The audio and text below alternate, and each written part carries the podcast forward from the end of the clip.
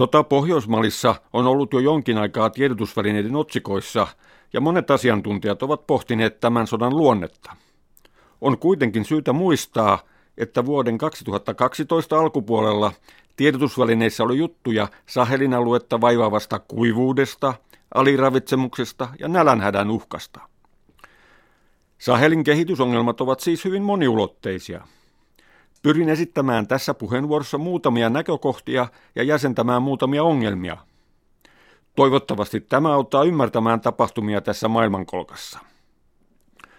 Tämän puheenvuoron taustaineistoja ovat OECDn Sahel-raportti vuodelta 1988, jonka laatimisessa oli mukana kanadalaisia, ranskalaisia ja afrikkalaisia tutkijoita sekä lukuisat kansainvälisissä sanomalehdissä ja aikakauslehdissä viime vuosina julkaistut artikkelit.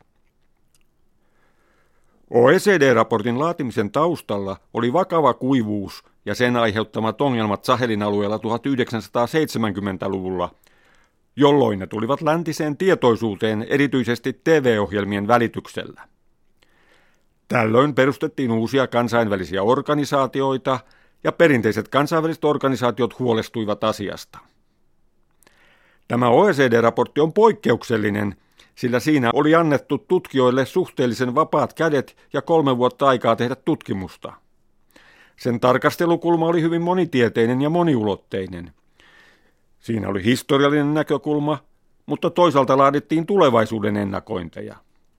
Siinä haluttiin siirtää ajatusta lyhytjänteisyydestä pitkäjänteisyyteen. Siinä todettiin väestönkasvun jatkuminen voimakkaana ja kaupungistuminen lisääntyi merkittävästi.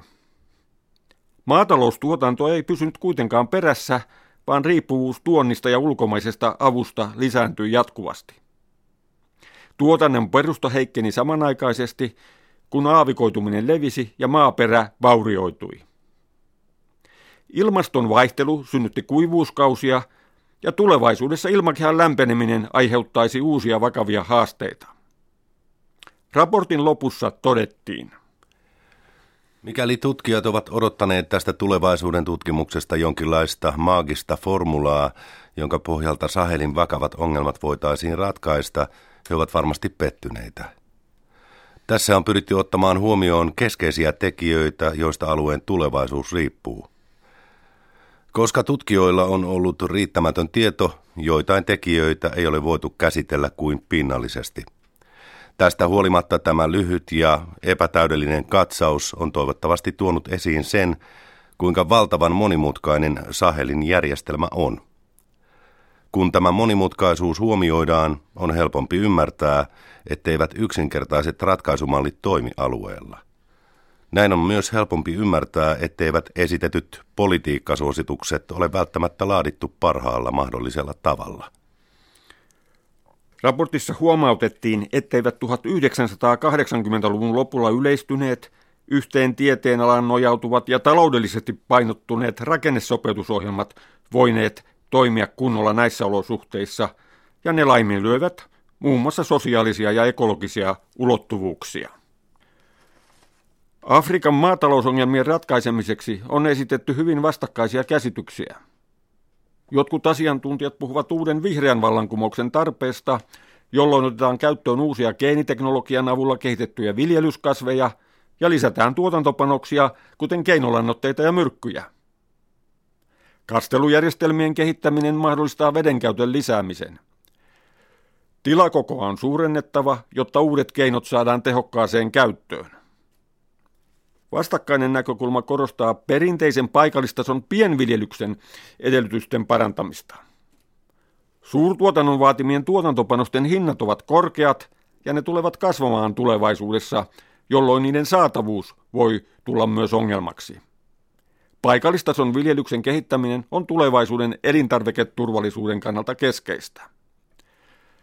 Etiopian geenipankin perustaja Melaku Vorede kirjoittaa – Perinteisten viljelyskasvien ominaisuudet ovat monenlaisia. Kun ympäristö muuttuu, talonpojat löytävät tästä moninaisuudesta selviytymismahdollisuuksia. Korkealle jalostetut lajikkeet ovat paljon havoittuvampia. Niiden kasvu riippuu monista panoksista, kuten keinotekoisista lannoitteista ja myrkyistä. Nämä panokset ovat kalliit, mutta ne ovat välttämättömät näiden viljelyskasvien menestykselle. Kun ympäristö muuttuu, tarvitaan yhä enemmän panoksia. Tämä strategia ei ole kestävä pitkällä tähtäimellä. On ilmeistä, että ihmiskunnan ravintoturvallisuus voi perustua pitkällä tähtäimellä vain geneettiseen monimuotoisuuteen, eikä siihen, että otetaan käyttöön yhä enemmän niin sanottuja tuotannontekijöitä. Kun on jo nähtävissä, että ilmankehän lämpeneminen voi olla raju, meidän on tehtävä kaikkemme, jotta perinteinen geenivaranto suojellaan niin hyvin kuin on mahdollista. Kolmannen kahdella jalalla kulkevan strategian edustajat korostavat, että Afrikan maat tarvitsevat maatalouspohjaisia vientituotteita, joiden on pystyttävä kilpailemaan kansainvälisillä markkinoilla. Tähän tuotantoon voidaan soveltaa suurtuotannon ja teknologian tarjoamia mahdollisuuksia. Toisaalta valtaosan maataloudesta tulisi nojautua kestävään pientuotantoon, joka tuottaisi ruokaa kasvavalle väestölle. Jotta sopiva hintataso pystyttäisiin säilyttämään, Tämä tuotanto pitäisi eristää kansainvälistä taloudesta ja keinottelijoiden toimista.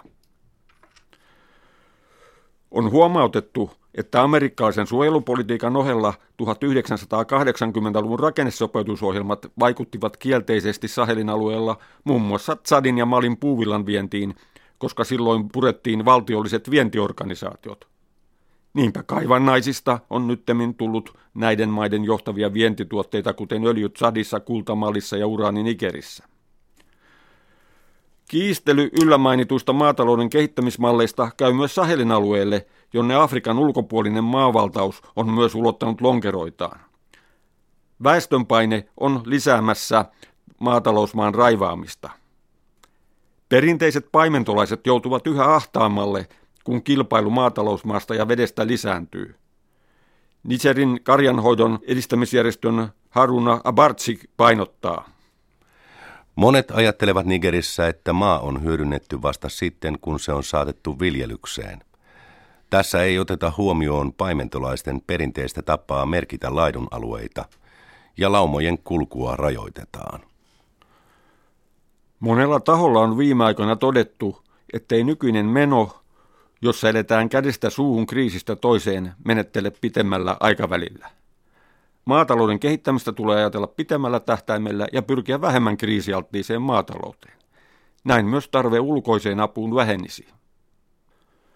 Jo pitkään on tiedetty, että kuivuuskaudet, aavikoituminen ja maaperän huonontuminen ovat suuria tulevaisuuden uhkatekijöitä Sahelin alueella. Kun Saksa oli siirtomaavalta Afrikassa 1900-luvun alussa, sen alusmaassa Tokossa aloitettiin laajamittainen metsittämishanke aavikoitumisen laajentumisen estämiseksi. Jatkuvasti on eri yhteyksillä tullut esiin metsittämishankkeita. Vuonna 2007 Sahelin alueen maiden johtajat päättivät Senegalista Djiboutiin ulottuvan 7600 kilometriä pitkän ja 15 kilometriä leveän suuren vihreän muurin perustamisesta. Tämän jälkeen on laadittu kansallisia ohjelmia, ja pyritti mobilisoimaan paikallisia yhteisöjä suurhankkeen taakse. Kansainvälisiä toimijoita on pyydetty mukaan. FAO, YK on aavikoitumisen vastaisen taistelun elin ja EU ovat tulleet mukaan. Hankkeen eteneminen on ollut kuitenkin hyvin verkkaista. Kun päämääränä on maaperän huononemisen pysäyttäminen vuoteen 2025 mennessä, hankkeen etenemisellä alkaa olla jo kiire. Afrikan unionin edustaja Almami Damfa totesi viime syyskuussa. Meidän täytyy pyrkiä luomaan jatkuvasti luottamusta hankkeen etenemiseen. Mielestäni tämä idea Senegalista Djiboutiin ulottuvasta muurista on puutteellisesti ymmärretty. Itse asiassa siinä on kysymys valtavasta huonontuneen maaperän palauttamisesta hedelmälliseksi alueella, jossa asuu kymmeniä miljoonia ihmisiä. Nigeriläinen paikallistason koordinaattori Abdu Maison kertoi. Sinä aikana, kun olemme kiertäneet näillä paikkakunnilla, olemme synnyttäneet suuria toiveita asukkaiden keskuudessa. Burkina Fasolainen vastaava Adama Dulkom jatkoi. Olemme halunneet luoda osallistuvan prosessin, johon jokainen kansalainen voisi osallistua, mutta nyt väestö haluaa konkreettisia toimenpiteitä. Tämä hanke on varmasti Afrikan tulevaisuuden kannalta tärkeimpiä hankkeita, mutta ei se ole kovin mediaseksikäs. Se edellyttää pitkäjänteistä toimintaa, mutta mistä on löydettävissä uskottavat organisaatiot sen toimeenpanoon ja riittävä rahoitus sen toteuttamiseen?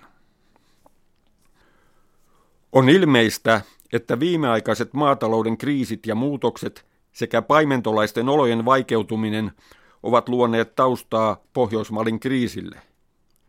Kun Guinea-Bissausta on tullut latinalaisamerikkalaisen huumekaupan välisatama Afrikassa ja tämä kauppa on levinnyt läpi Pohjois-Sahelin, kauppateiden kontrollista on syntynyt kiistoja. Mutta Malin sodassa on myös uskonnollisia taustatekijöitä. Sahelin historian perinteiseen kuuluu ortodoksisen ja afrikkalaisen islamin välinen taistelu. Tyypillistä afrikkalaiselle islamille on ollut sufilaiset veljeskunnat. Kun Arabian niemimaan tiukkaan islamin tulkintaan samaistuneet kapinalliset tuhosivat sufilaisten pyhiä paikkoja, jotkut tulkitsivat tämän apokalypsian merkkeinä. Sufilaiset ajattelijat kritikoivat voimakkaasti uusia barbaareja. Senegalilainen Abdul Aziz Kebe on arabian kielen professori Sheikh Anta Diop yliopistossa Dakarissa ja johtaa islamin yhteiskunnan ja muutoksen tutkimuskeskusta siellä. Hän on myös merkittävä sufilainen ajattelija. Hän on suhtautunut hyvin kriittisesti tuhojaan tekevien ääri-islamistien levittäytymiseen Afrikassa. Hän pitää näitä vanhanaikaisina ja maailmasta vieraantuneena. Salafismi on doktriini, jonka mukaan tulevaisuutemme on menneisyydessä. Sen edustajat sanovat, että meidän tulee järjestää elämämme hyveellisten esiisien antaman esimerkin mukaan. Heidän mukaansa malli on takanapäin. Sen sijaan me, jotka olemme sufilaisia, rakennamme tulevaisuutemme siltä pohjalta, jonka esi-isämme ovat rakentaneet. Salafistien mukaan kaikki uuden aikaisen elämän symbolit ovat puhtaan islamin vastaisia – Länsimaat ovat saatanan mallin mukaisia ja näin luonnollisesti vihollisia. Sahelin alueella on nykyään monia vastakkainasetteluja. Siellä kiistellään eri maatalouden malleista ja maatalouden ja paimentolaisten välillä on riitoja maasta ja vedestä. Erilaiset islamin suuntaukset ovat siellä vastakkain. Eräs keskeisistä kiistoista on vastakkainasettelu lyhytjänteisen ja pitkäjänteisen toiminnan välillä. Pitkäjänteisyys olisi tärkeä niin maatalouden kuin vihreän vyöhykkeen kehittämisessä. Mutta miten pitkäjänteisyys löytyisi Afrikasta, kun se on kadonnut lännessä, jossa tuijotetaan silmät kipeiksi neljännesvuotiskatsauksiin, pörssikursseihin ja nopeisiin muodimuutoksiin, vaikka myös täällä tarvittaisiin monissa asioissa pitkäjänteistä toimintaa. Eräs järjestyksen ja kaauksen välinen vastakkainasettelu paljastuu ennemmin tai myöhemmin Sahelin alueella tuhoisin seurauksen. Heinäsirkkaongelma saatiin alueella haltuun, kun toimittiin yhteistyössä näiden sirkkojen lähdealueilla Etelä-Algeriassa, Pohjoismalissa ja Etelä-Libyassa. Nyt Libyan sodan seurauksena Etelä-Libya ja Pohjoismali ovat joutuneet sellaiseen epäjärjestykseen, ettei näitä ennakoivia toimenpiteitä ole voitu suorittaa.